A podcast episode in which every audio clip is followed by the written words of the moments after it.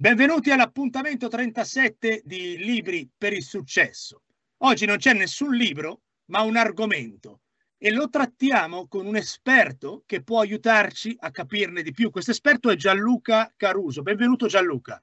Ciao a tutti, grazie per l'invito Davide, sono felicissimo di essere qui per raccontarvi l'importanza della voce, questo strumento di comunicazione di cui tutti abbiamo bisogno e che utilizziamo ogni giorno. Esattamente, l'argomento, come vi dicevo, è la voce. Dato che io sono un appassionato di linguaggio del corpo, Gianluca, sì. Ogni volta che tu apri un libro che parla della comunicazione non verbale o fai mm-hmm. un corso, ti fanno vedere la famosa piramide di uno psicologo tedesco che si chiama Albert Mehrabian, che dice che il cinquantacinque per cento della comunicazione non verbale si basa sulla, sul linguaggio del corpo, un sette per cento solamente sulle parole, con le parole si trasmette, e un trentotto per cento addirittura si trasmette grazie alla voce. Quindi raccontaci un attimino chi sei, a cosa ti dedichi, così la gente capisce perché ti ho chiamato a parlare di questo argomento. Sì, io sono uno speaker e attore doppiatore, soprattutto di documentari per la tivù, e la mia professione da vent'anni è quella di lavorare con la voce al microfono. E contemporaneamente, mh, essendo laureato in lettere e avendo una grande propensione per l'insegnamento, mi sono anche ricavato una mia attività di voice coach, ovvero di personal trainer della voce, e seguo personalmente professionisti, manager, imprenditori che vogliono migliorare l'uso della voce per parlare non solo in maniera più efficace nella vita di tutti i giorni, ma anche in occasioni di meeting, in occasione di conferenze. E siccome ci troviamo in un'epoca nella quale le videoconferenze, le video call diventano fondamentali, e allora molte di queste persone riscontrano un problema fondamentale, e cioè non hanno un buon rapporto con la propria voce. Voce. E quindi per poter risolvere questo problema io ho ideato un metodo che chiamo dizione emotiva, in cui le persone sono invitate ad avere un rapporto migliore con la propria voce per cercare di superare tutti quei blocchi emotivi che molto spesso ci precludono la possibilità di esprimerci in maniera efficace quando parliamo con gli altri. Quindi dobbiamo superare questi blocchi emotivi.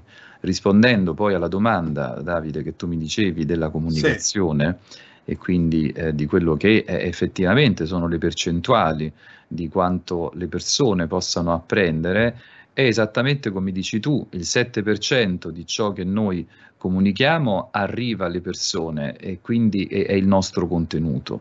Sono delle percentuali molto basse perché il resto lo fa il verbale e il paraverbale. E quindi eh, per paraverbale intendiamo sia la postura e la fisiologia, però quando ci muoviamo in presenza allora possiamo avere una padronanza scenica e muoverci in maniera consona e utilizzare anche una gestualità misurata, posizionarsi bene al centro con i piedi ben radicati a terra, le gambe leggermente divaricate e soprattutto, visto che sono anche un insegnante di public speaking, imparare ad osservare tutte le persone che gli astanti che ci ascoltano, perché bisogna dare a ciascuno la giusta importanza, altrimenti se ti concentri soltanto su una persona gli altri rischiano di sentirsi eh, isolati o comunque non ignorati.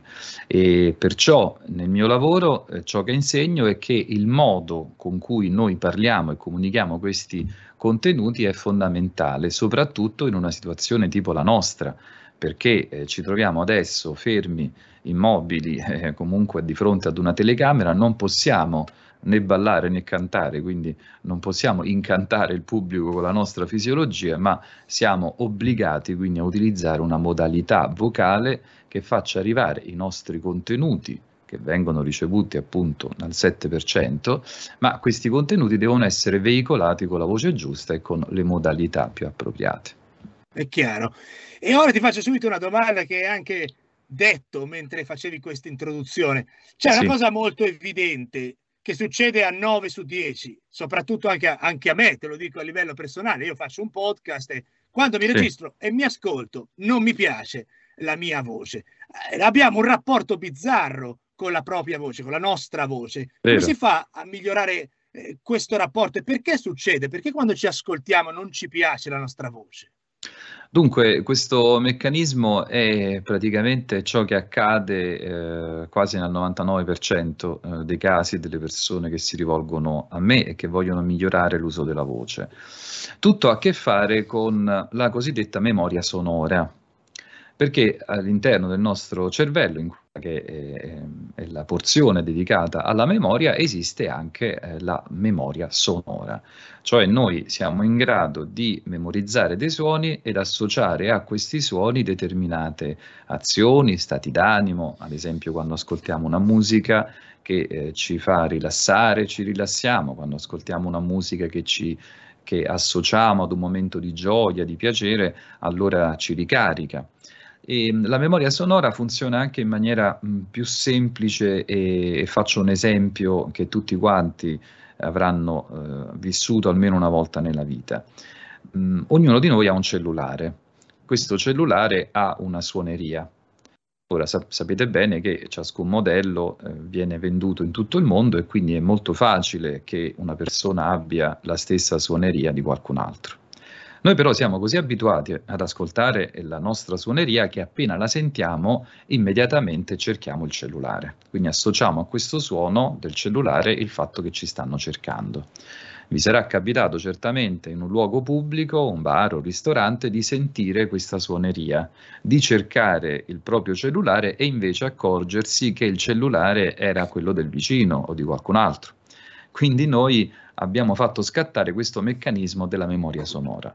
Il meccanismo ha a che vedere anche con la nostra voce, perché noi, vi ricordo che eh, abbiamo imparato a parlare eh, non andando a scuola, abbiamo imparato a parlare per assonanza, cioè sentendo i nostri eh, genitori, parenti, amici, le persone che ci circondavano, che ci hanno insegnato a parlare senza che noi studiassimo questa, la, la grammatica. Poi lo abbiamo fatto quando siamo andati a scuola, però dai tre anni in poi si impara a parlare. Da quel momento in poi la voce diventa eh, connaturata a noi stessi e noi impariamo ad ascoltarla, e siccome la ascoltiamo ogni giorno, ogni momento della nostra vita, associamo alla nostra voce questa memoria sonora.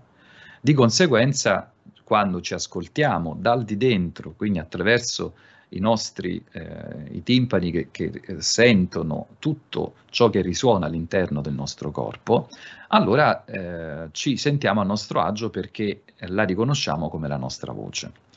Io faccio un esempio molto mh, semplice. Vi sarà capitato di andare a vedere un film eh, con tanti effetti speciali, e questo film mh, l'avete visto in una sala tre D dove c'è il Dolby Digital, il Surround, il T H X, quindi avete visto quei film dove nella sala ci sono tanti effetti che sentite a sinistra, a destra, davanti, eccetera. C'è questo effetto avvolgente. La stessa cosa accade quando noi ascoltiamo la nostra voce, perché noi la sentiamo direttamente dall'interno. Quindi sentiamo risuonare la nostra voce direttamente da questa che è una grande cassa armonica di risonanza che è il nostro corpo. Vi ricordo infatti che la voce, quando noi la facciamo vibrare, vibra all'interno di tutto ciò che ci appartiene, quindi la, le ossa, la composizione muscolare. Tutto questo vibra, e queste vibrazioni vengono direttamente captate dai nostri, dalle nostre orecchie. Quando emettiamo il suono all'esterno accade un fenomeno particolare. Quando noi ascoltiamo dall'interno la nostra voce abbiamo la sensazione tre D, l'effetto surround tipico del cinema quando andiamo nelle sale iSense, ad esempio. Quando pronunciamo la nostra voce, chi la ascolta perde questa tridimensionalità e quindi ascolta la nostra voce già in maniera bidimensionale, quindi perde quell'effetto appunto surround. Poi quando noi incidiamo la nostra voce, le vibrazioni che emettiamo con le nostre corde vocali vengono registrate da un apparecchio sonoro e vengono tradotte in un segnale sonoro. Questo segnale, per quanto possa essere fedelissimo e eh, sia anche stereo, comunque riesce a captare una parte delle frequenze della nostra voce, ma non riesce a restituire quella tridimensionalità che noi sentiamo quando parliamo direttamente e ascoltiamo la nostra voce direttamente dall'interno, e quindi all'apparecchio sonoro arriva un suono monodimensionale. Quindi tra, quanto, tra quando parliamo e ciò che viene ascoltato dalle persone, e ancora di più quando viene registrato, perdiamo almeno due dimensioni. Quando ci ascoltiamo, di conseguenza abbiamo un, un problema, non riusciamo a riconoscerci. Uno, perché abbiamo perso almeno due dimensioni, e l'altro motivo è che il, il, il microfono, ciò che ci registra, riesce a captare e a metterci di fronte a tutti i nostri pregi, ma molto spesso sopr- soprattutto di fronte ai difetti che abbiamo nel parlare, difetti di pronuncia, inflessioni dialettali, sentiamo la nostra voce che non ha il timbro giusto, quindi accade un problema. Accade proprio un rifiuto della nostra voce, il che determina una, un disagio e quindi anche uno scontro, un conflitto con la nostra personalità. Perché io dico sempre che la voce è l'espressione sonora della nostra personalità. Se non andiamo d'accordo con questo suono, vuol dire che abbiamo anche un conflitto interiore. Se non amiamo la nostra voce, quando ci esprimiamo con gli altri, siamo timidi, introversi, o comunque non riusciamo ad esprimere appieno le nostre idee, quindi finiamo col diventare silenziosi perché abbiamo paura di comunicare le nostre idee, perché non ci piace il modo con cui queste idee arrivano, e quindi diventiamo dei, dei, delle persone invisibili. Spiegazione chiarissima, scientifica, e mi hai catturato. Poi tu questa voce ce l'hai anche normalmente. Ora ti faccio una domanda per me interessantissima e vorrei sì. sapere la tua opinione. Sì. Te la faccio velocemente e poi cerco di argomentarla un po'.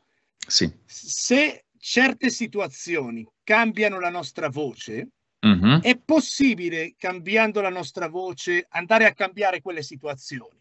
Cioè, nel senso, se io mm. magari vado su un palco e devo parlare con delle persone e comincio a farmela addosso perché ho paura, c'è tanta gente, allora comincio a sentire che la mia voce cambia, cambia il tono, inizio a certo. farfugliare, certo. diventa diversa da come sarebbe in modo magari tranquillo, senza tutto questo pubblico davanti o a un colloquio di lavoro. Quindi la domanda è, se io invece vado lì, nonostante me la stia facendo addosso, sì. cerco di trasmettere eh, con la voce un tono sicuro, mm-hmm. fermo, determinato, è possibile che grazie a questa voce io riesca anche ad andare a modificare il mio stato d'animo lì sul palco, per esempio? È, è possibile questa cosa? Quindi lavorare sulla voce per poi andare a cambiare tutto il resto? Sì, eh, Davide, anche tu sei un esperto e conoscitore della P N L e quindi sappiamo molto bene entrambi, perché abbiamo fatto corsi di crescita personale e abbiamo anche letto tanti libri. Infatti i tuoi libri per il successo sono preziosi per chi ci ascolta, perché grazie a questa tua opera divulgativa le persone che ci ascoltano possono migliorare e crescere dal punto di vista personale. Per chi eh, conosce o è appassionato o vuole scoprire la P N L, la programmazione neurolinguistica, sappiamo che questa eh, sorta di pseudoscienza, che poi eh, è stata diffusa soprattutto da Anthony Robbins, ebbene eh, la fisiologia è molto importante perché ci permette, attraverso Una, la modalità, attraverso anche il modo in cui ci muoviamo, ci permette di modificare i nostri stati d'animo. E, però nella P N L si parla poco della voce, che invece per me è un elemento fondamentale, perché se la mente e il corpo sono collegate, tra la mente e il corpo c'è la voce, che fa da legante. Quindi se noi abbiamo la capacità di modificare anche la nostra voce, possiamo partecipare, possiamo incrementare anche alcuni aspetti dei nostri stati d'animo e sensazioni. Quindi modificando la voce certamente abbiamo una, la possibilità di modificare i nostri stati d'animo, perché la voce è un elemento che può cambiare, è un elemento che può modificare la nostra energia. Devo però sottolineare una cosa molto importante. Tu, Davide, facevi l'esempio di quando saliamo sul palco e quindi c'è eh, difficoltà nel gestire soprattutto il discorso, lo facciamo, cerchiamo di farlo nella maniera migliore, però molto spesso ci facciamo sopraffare dalle nostre emozioni. Come si fa a risolvere questo problema? Innanzitutto analizziamolo, perché il problema fondamentale di quando non riusciamo a fare un discorso in maniera efficace, eh, tutto risiede nella nostra gestione delle emozioni e quindi nell'incapacità di poter gestire i nostri stati d'animo. E allora io faccio spesso una, una metafora, vi do un'immagine. Molti di voi avranno visto nei documentari come uno scalatore eh, si arrampica su una parete, magari qualcuno di voi lo ha anche sperimentato. Ora, io mh, vedo il discorso, cioè quanto noi dobbiamo dire, ciò che siamo chiamati a pronunciare, vedo questo discorso come una parete rocciosa, una parete liscia e rocciosa che dobbiamo scalare. Noi siamo gli scalatori e abbiamo un'imbragatura. Ora sapete che questa imbragatura è collegata ad una corda di sicurezza, che ci tiene quindi, eh, ci mette in salvo nel momento in cui dovessimo cadere. Questa corda di sicurezza deve essere il nostro respiro, perché la respirazione deve essere proprio l'arma vincente sulla quale dobbiamo sempre fare affidamento. Dobbiamo ricordare infatti che ciascun pensiero che noi abbiamo, tutto ciò che ci passa nella nostra mente, viene espresso attraverso il respiro. Quindi se è vero che ai pensieri corrispondono delle azioni, la prima azione, quella più naturale e anche quella più indispensabile per noi, è appunto usare il respiro. Se noi abbiamo dei pensieri negativi, dei pensieri limitanti, anche il nostro respiro ne sentirà. Perciò quando saliamo sul palco e in qualsiasi situazione dobbiamo ricordarci che la nostra corda di sicurezza è il respiro. Dobbiamo cioè proprio appoggiarci su questo respiro, dobbiamo trattenere questa corda che ci permette di salire, di risalire questa parete molto ostica che è quella del discorso. Risalendo questa corda, cioè il respiro, utilizziamo la voce nella maniera più propria possibile. La voce, come in questa metafora dello scalatore, rappresenta un po' i chiodi che lo scalatore deve conficcare nella parete. Quindi le parole, la voce che noi utilizziamo rappresentano dei chiodi sulle quali, sulle quali dobbiamo appoggiarci, quindi eh, un qualcosa che dobbiamo fissare alla parete su cui arrampicarci. Il respiro rappresenta la nostra corda di sicurezza, qualora perdiamo il filo del discorso e quindi cadiamo, oppure scivoliamo su una parola, non rispettiamo una pausa, ecco fermiamoci, diamo un'occhiata a questa corda di sicurezza, riprendiamo sicurezza attraverso il respiro e anche la nostra voce ne gioverà. Quindi la prima cosa da fare quando si va in confusione o non si riescono a gestire le emozioni, ricordiamoci che la prima cosa da fare è gestire il respiro. E infatti nei miei corsi di dizione, public speaking, soprattutto online e in presenza anche a Roma, io insegno come prima cosa a gestire la respirazione attraverso il diaframma. Ora, se eh, tutti noi eh, ci eh, soffermiamo sul meccanismo della voce, possiamo intuire che la voce da cosa viene prodotta? Dalle corde vocali. Le corde vocali sono uno strumento musicale, ma sono sia uno strumento a fiato, ma anche uno strumento a corde. È uno strumento a corde perché le corde vocali sono questi lembi tendinei che si trovano parallelamente tra di loro e che hanno la funzione di vibrare, Eh, cercando eh, di più possibile, quindi che, vibrando, di emettere dei suoni. Cosa fa vibrare le corde vocali? Non è che abbiamo la possibilità di strimpellarle, ma queste corde vocali si muovono attraverso il respiro. Quindi è l'aria che passa attraverso le corde vocali a determinare la vibrazione delle corde e quindi la produzione della voce. Cosa spinge l'aria verso l'esterno? Il cosiddetto diaframma, che è un oggetto sconosciuto ai più, ma sappiate, a volte faccio una domanda, dico per esempio Davide, ma tu ce l'hai il diaframma? Beh, è respirare con la, con la panza, la panza ce l'ho. La pa sì, diciamo che la, respirare con la pancia significa far partire o comunque raccogliere il esatto. respiro dalla parte bassa, quindi dalla parte degli addominali. Però perché diciamo respirare con la pancia? Perché questa membrana è un po' come un ombrello. Quando noi la ritroviamo in una posizione di partenza eh, si, la troviamo appunto chiusa ad ombrello, con la punta come un ombrello chiusa. Quando poi inspiriamo, questo ombrello si apre e questi, quindi questa membrana si gonfia e si espande sia in avanti che indietro che ai lati. Questo ombrello quindi contiene l'aria. Se noi alziamo le spalle, l'aria va verso sopra e quindi abbiamo un po' un, un tipo di voce di testa, un tipo di voce poco interessante.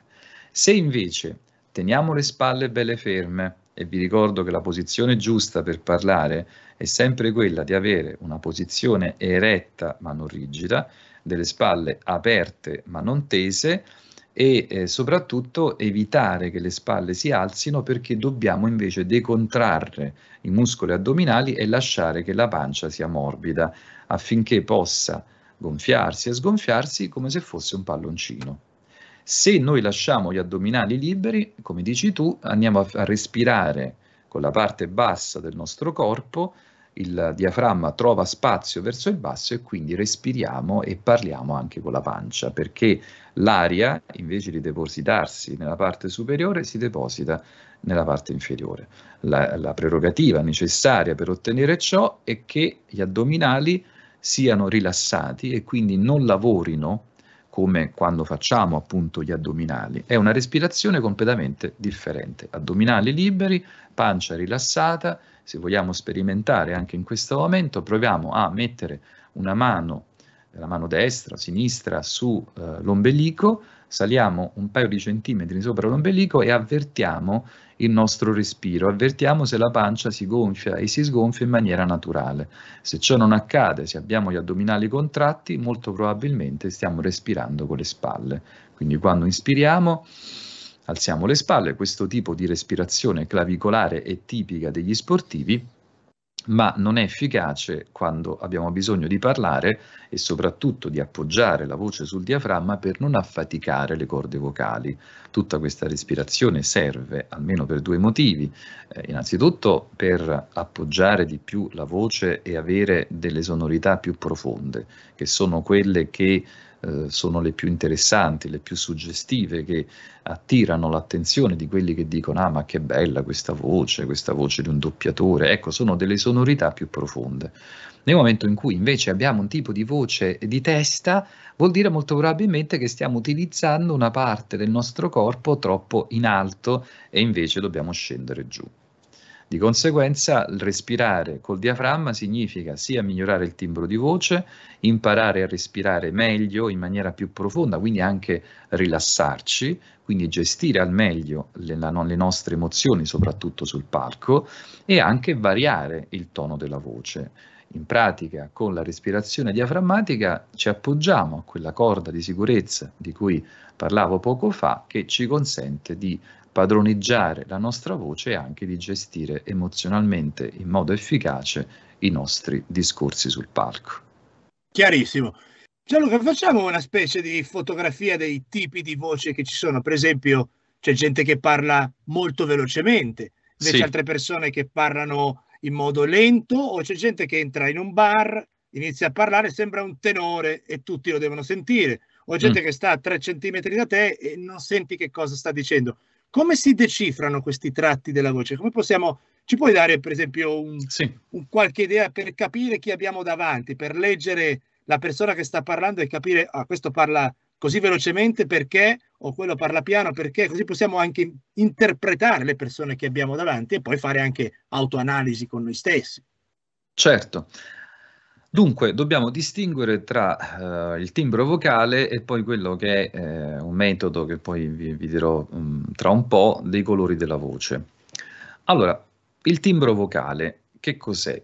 Mm, ciascuno di noi ha delle corde vocali e quindi questa è genetica, cioè ciascuno di noi parla in un certo modo perché eh, il Signore ci ha dato, la natura ci ha dato determinate coordinate eh, genetiche. Quindi cambiare voce è molto molto difficile, se non impossibile, però possiamo modificare il nostro timbro di voce, cioè possiamo modificare la modalità con cui attraverso il respiro muoviamo le corde vocali. Ora, per quanto riguarda l'articolazione, è un problema molto comune questo, infatti dobbiamo un po' distinguere. L'articolazione è la capacità di articolare bene le parole utilizzando al meglio i nostri muscoli facciali, soprattutto la parte delle labbra e tutto ciò che c'è attorno al nostro sorriso. Quindi tutta questa parte qui, se in questo momento prendete gli indici e li sistemate, eh, li posizionate subito sotto gli zigomi, scendendo un po' più giù all'altezza degli angoli della bocca, quando provate a parlare mostrando anche un certo sorriso, che è uno degli esercizi che solitamente chiedo di fare, quindi sorriso, chiudere la bocca, sorriso per cinque secondi, un sorriso tirato e poi chiudere la bocca. Questo ci permette già di esercitare una parte dei muscoli facciali, oltre naturalmente al classico esercizio della matita, che consiste nel posizionare la matita tra i denti, esattamente dietro gli incisivi, e nel trattenere questa matita siamo costretti a muovere di più le labbra, perché se idealmente in questo momento è come se io trattenissi la matita tra i denti, sono costretto per parlare a utilizzare molto di più le labbra. Se vado troppo veloce non si capisce niente di quello che dico, quindi bisogna andare piano. Allora il segreto è innanzitutto decelerare e ricordarci che la nostra capacità di parlare velocemente deve essere proporzionale alla nostra capacità di articolare. Cioè, se noi vogliamo guidare una Ferrari e abbiamo un motore, di, abbiamo diciamo, la carrozzeria della Ferrari e quindi vogliamo andare velocemente in quinta, ma abbiamo il motore di una Panda, perché il motore è la nostra articolazione, è chiaro che ci troviamo di fronte a un'incongruenza. Quindi dobbiamo, es, dobbiamo articolare bene e dobbiamo andare velocemente in maniera proporzionale alla nostra capacità di articolare.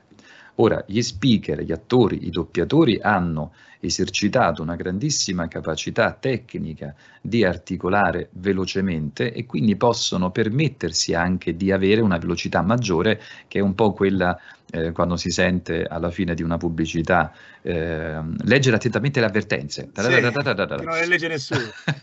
Ora, quella velocità esiste già di per sé, perché chi fa gli spot pubblicitari deve essere veloce, però c'è anche poi un effetto per cui la voce viene ancora di più velocizzata. E, quindi l'articolazione è fondamentale. Eh, a proposito, invece, tu mi dicevi, quando uno entra in un bar eh, mh, eh, si può distinguere la voce di una persona piuttosto che un'altra. Allora, lì innanzitutto entra in ballo sempre la respirazione. Se uno respira correttamente e quindi emette molta aria, la sua voce avrà un volume alto. Dobbiamo concentrarci quindi su vari elementi. Elemento fondamentale è il volume. Qualsiasi timbro di voce abbiamo a disposizione, se non abbiamo volume nessuno la sentirà. Il volume è collegato alla respirazione diaframmatica, o comunque alla nostra capacità di emettere un respiro e di far vibrare le corde vocali. Perciò il primo consiglio che do a tutti è di respirare, di dare aria, di dare proprio energia, combustibile alle corde vocali, affinché questo volume sia elevato, sia proporzionato ovviamente a dove ci troviamo. Se ci troviamo in chiesa ovviamente parleremo sussurrando, se ci troviamo in un bar o alla stazione dove c'è tanto caos, naturalmente saremo portati a utilizzare di più la voce per farci ascoltare. Mi scusi, eh, guardi, io ho un caffè e un cappuccino. Cosa? Un caffè e un cappuccino, per favore. E quindi dobbiamo utilizzare di più volume. Poi la cosa difficile è che nel volume dobbiamo anche stabilire un tipo di timbro, e partiamo sempre dalla genetica, o comunque dall'abitudine fisiologica che ciascuno di noi ha nel parlare. Dunque mh, i timbri di voce si, sono almeno cinque, si distinguono in timbro di testa, partendo dall'alto. Il timbro di testa è un timbro nel quale la voce si concentra soprattutto verso l'alto, quindi è un tipo di voce nella quale eh, le, le sonorità vibrano soprattutto nella testa, e quindi perciò sono quelle persone che hanno questo tipo di voce un po' esile, un po' leggera. Questo tipo di voce è molto tipica soprattutto invece delle donne, che hanno una conformazione delle corde vocali molto diversa rispetto agli uomini e quindi sono più in grado di poter estendere, hanno un'estensione maggiore e quindi raggiungono delle sonorità più alte. Però ci sono tanti uomini che indirizzano la loro voce verso l'alto perché sono abituati così, magari hanno anche una cantilena e molto spesso ci sono tanti veneti che parlano in un certo modo e quindi tendono a portare la voce verso l'alto e perché è un proprio un, un vezzo del, del luogo e tutti si contagiano a vicenda. Questa è la voce di testa. Poi scendendo un po' più giù abbiamo la voce di naso, che è la voce più frequente che abbiamo. Molto spesso abbiamo una voce di naso abbinata anche ad una voce di testa. Questa voce di naso succede soprattutto per chi per esempio porta un po' gli occhiali e quindi perciò tende a far andare la propria voce, a farla vibrare soprattutto nelle fosse nasali, e questa cosa qui determina certamente un tipo di voce poco interessante, Eh, nel quale eh, non è che siamo così eh, suggestivi nel parlare. È un po' la voce tipica del professore, di quello che parla in maniera così, ed è assolutamente poco interessante. Però la voce che noi dovremmo avere è la voce in maschera, viene definita così perché è la voce che si direziona direttamente all'esterno ma in maniera perpendicolare, cioè arriva al nostro interlocutore passando direttamente per la bocca, facendola vibrare all'interno e all'esterno della cavità orale senza concentrarsi né nel naso né verso sopra, e cioè nelle sonorità più alte. Il, il giusto modo per parlare è quello di pensare di dover raggiungere con i nostri suoni un oggetto, di dover raggiungere una una fonte che si trova esternamente, che si trova par perpendicolarmente a noi, e quindi noi dobbiamo pensare idealmente di raggiungere quei suoni, di indirizzarli verso l'esterno, e dobbiamo farlo tenendo la voce proprio qui, quindi si chiama voce in maschera perché è una voce che risuona soprattutto in questa parte del viso sulla quale solitamente poggiamo una maschera quando ci travestiamo a carnevale. E poi esiste anche la voce di gola, è una voce che sembra una voce che sembra interessante, una voce che dice ammazza, questo c'ha una voce radiofonica, una voce fighissima, e praticamente questa voce qua sembra fighissima ma è una voce monocorde, è una voce totalmente che non ha nessuna estensione, e ce l'hanno soprattutto le persone che fumano, perché fumare fa malissimo, perché fumare ci costringe praticamente a irrobustire le nostre corde vocali. Le corde vocali hanno bisogno di vibrare, ma se noi fumiamo tanto e poi siamo, troviamo un irrigidimento delle corde vocali che non riescono più a vibrare tanto, quindi è vero che abbiamo questa voce che sembra ammazza che voce che c'è, è fighissima, ma in realtà poi non è una voce fighissima, ma è una voce poi che rimane sempre così molto, molto simile, uguale, e non riesce a invece avere quella modulazione che ci serve. Perché la vera voce, quella che funziona, è una voce che varia dall'alto verso il basso e quindi ha l'andamento di una sinusoide. Io insegno sempre ai miei allievi innanzitutto di modificare le proprie cadenze dialettali attraverso una modalità eh, neutra, e quindi cercare di parlare nella maniera più, più lineare possibile per evitare dei picchi, per evitare quelle Eh, sbavature e anche quelle eccessive frammentazioni del discorso tipiche di chi non riesce, non, non, non sa come parlare ad alta voce o non sa leggere. L'altro dramma che viviamo è che la maggior parte di noi non legge ad alta voce, e l'ultima volta che ha letto ad alta voce risale alle elementari. Quindi eh, noi leggiamo, chi non è esercitato, le, le persone leggono come se stessero alle elementari. Per farti un esempio, citando l'inizio, il prologo del manuale del Guerriero della Luce di Paolo Coelho, un libro che magari potresti anche tu suggerire, no? I libri per il successo assieme all'Alchimista, eh, sono dei libri che parlano appunto della resilienza, della capacità eh, che bisogna avere, della, di proseguire e di perseguire i propri sogni fino a quando si realizzano, senza poi farsi abbattere di fronte alle difficoltà. Il guerriero della luce è colui che conosce la gratitudine, che si fa aiutare dalle forze celestiali, che crede nella forza dell'energia e combatte contro l'avversario anche in maniera spirituale, eh, riuscendo a raggiungere il proprio risultato, ma sempre con, eh, con amore, esprimendo sempre un qualcosa di positivo. Eh, prendendo ad esempio questo prologo, la frase: nella spiaggia a est del paese c'è un'isola sulla quale sorge un gigantesco tempio con tante campane. Chi non sa leggere, chi non legge solitamente l'altavoce e usa un dialetto, direbbe: nella spiaggia a est del paese c'è un'isola sulla quale sorge un gigantesco tempio con tante campane, disse la donna. E quindi vedete che io sono salito e sceso, su e giù, su e giù, con delle stonature. La prima cosa da fare invece è imparare a leggere in maniera lineare. Nella spiaggia a est del paese c'è un'isola sulla quale sorge un gigantesco tempio con tante campane. Questo che è il primo livello. C'è differenza perché non ci sono quei picchi, non è quindi come un sismografo, non è nella spiaggia a est del paese, ma nella spiaggia a est del paese, quindi c'è una chiusura, oppure ci può essere anche un'apertura, che è un'altra cosa che insegno sulla, per la prosodia.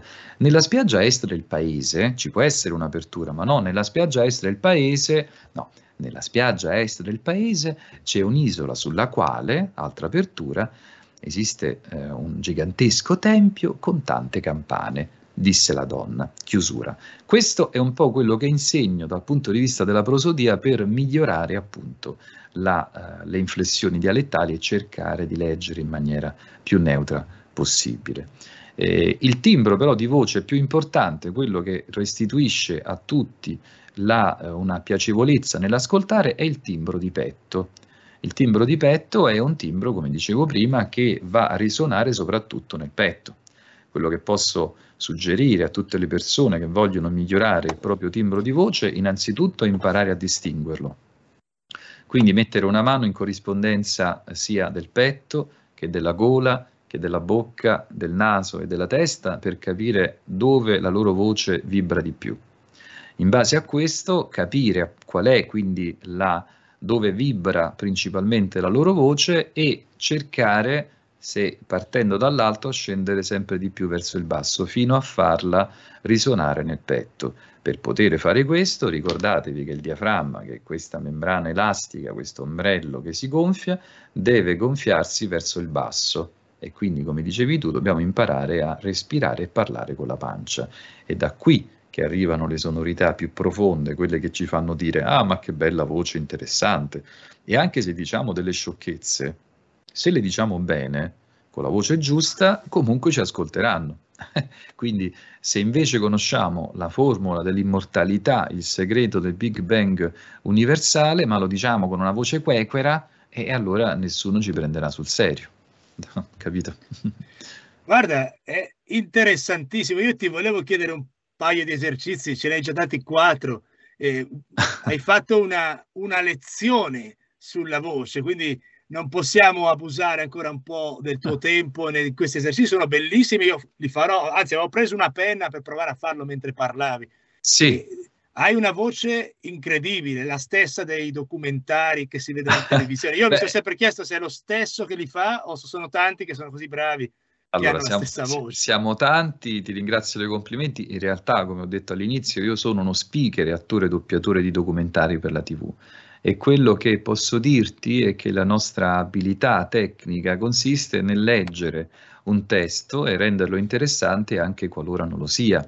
Molte persone pensano che eh, noi, noi lettori di documentari Eh, siamo dei, dei onniscienti, che quindi siamo dei divulgatori alla Piero Angela che conoscono tutto, e eh, questo perché utilizziamo un timbro di voce, anche un colore della voce, che è quello dell'autorevolezza. Quando parliamo trasmettiamo del, dei messaggi dando l'impressione di essere padroni della materia.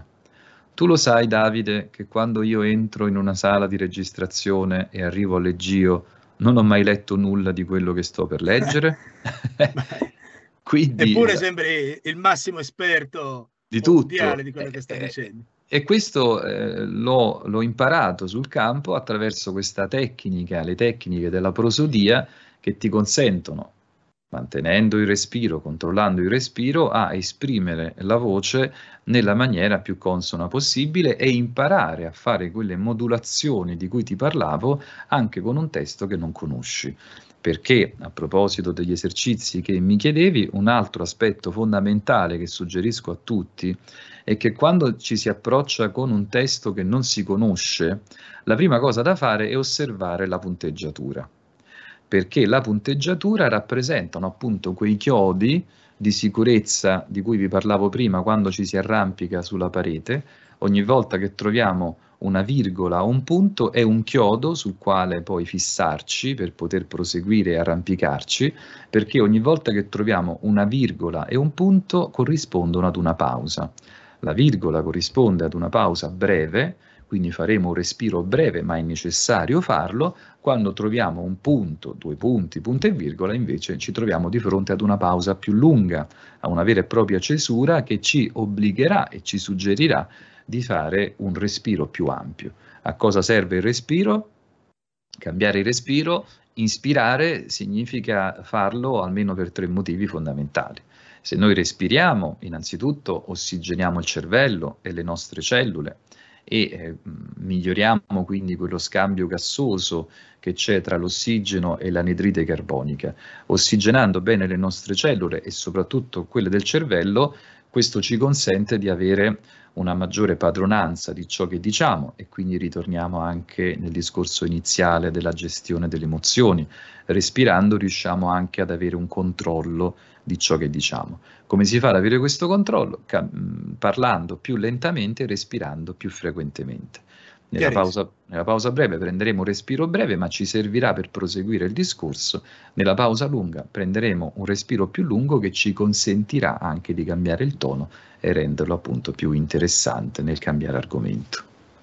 È stato istruttivo, interessantissimo, e ho da riascoltarlo e digerire e provare gli esercizi. Hai detto un sacco di cose in un tempo molto condensato, quindi prima di chiudere, Gianluca, sì. se, se qualcuno volesse approfondire, ovviamente si sente già dalla voce che deve chiedere a te e non a me, come fa a trovarti? Dove ti trova? Se vuoi darci un po' di coordinate, quindi dove si trova il sito di Gianluca, il canale, o qualcuno magari vuole andare un po' più in profondità di questo argomento, quindi può contattarti. Ci lasci un po' qualche informazione per, per trovarti.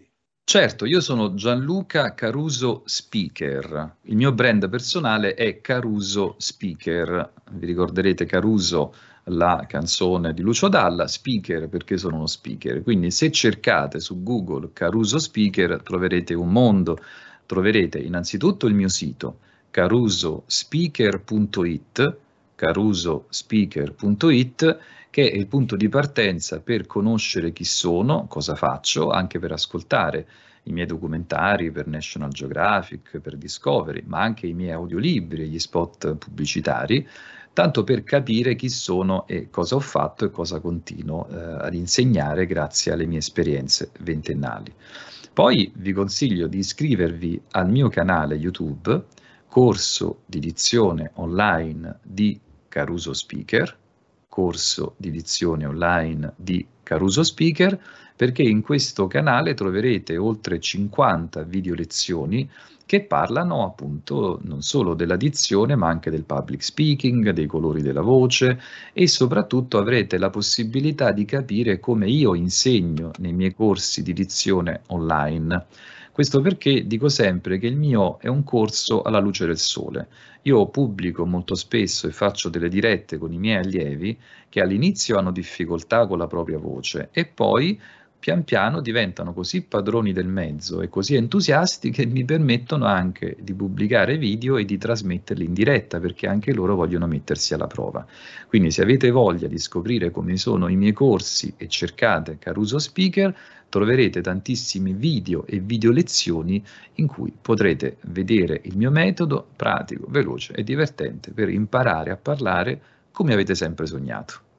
Fantastico Gianluca, e poi mettiamo il link anche dopo quando pubblicherò il video. Ti ringrazio di cuore per questo tempo, è stato davvero istruttivo e come podcaster, per me è un hobby, per me ho, ho capito che avevo parecchie cose da imparare, per quello ti avevo anche cercato, quindi grazie mille davvero per il tuo tempo. Io se posso farti un complimento, Davide, è vero che tu non hai esercitato la dizione e comunque mh, la conosci poco, però tu hai un merito che ti riconosco, eh, nonostante tu sia un neofita, cioè tu hai questa capacità, perché ho ascoltato i tuoi podcast, di avere una voce mh, che secondo il metodo che ha ideato un, un collega mh, doppiatore, speaker e soprattutto divulgatore, che è stato veramente un grande, eh, ha, ha avuto delle intuizioni eh, più di dieci anni fa molto molto interessanti. Sto parlando di Ciro Imparato, che molti di voi conosceranno, eh, perché lui ha inventato il metodo dei colori della voce, Four Colors Voices.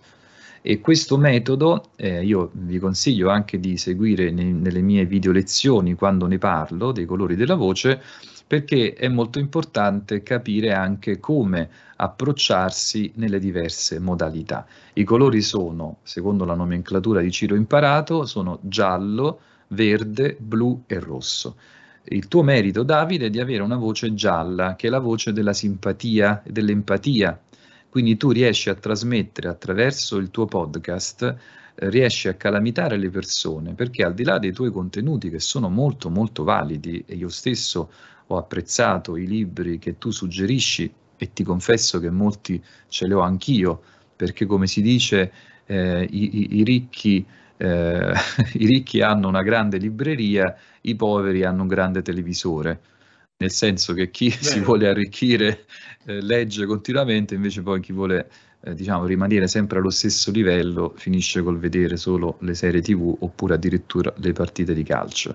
Noi che amiamo invece migliorarci, grazie alla tua capacità di trasmettere questi contenuti in maniera simpatica, empatica, con energia, perché io sento che tu hai una voce che trasmette energia, quindi sei un passo avanti per poter anche migliorare dal punto di vista della dizione. Quindi quello che ti manca in questo momento forse è migliorare un po' il tuo accento e ovviamente ovviare alcuni difetti tipici di chi non ha studiato la fonetica, ma per il resto vai alla grande. Grazie anche per, per questa analisi, eh, interessa. Poi andrò a cercare bene questa eh, divisione dei colori. Grazie sì. davvero per questo tempo, Gianluca, io ho imparato un sacco di cose, quindi ti ringrazio di cuore. Grazie, grazie a te, grazie a grazie te per Gianluca. Avermi ospitato, spero che ci siano altre occasioni perché gli argomenti sono tanti, quindi mi farà piacere ritornare magari per analizzare nello specifico le Perché argomentazioni, no? le tematiche che desideri divulgare ai tuoi ascoltatori. Lo faremo. Grazie Gianluca. Eh? Grazie, Grazie a voi, un saluto a tutti. Ciao.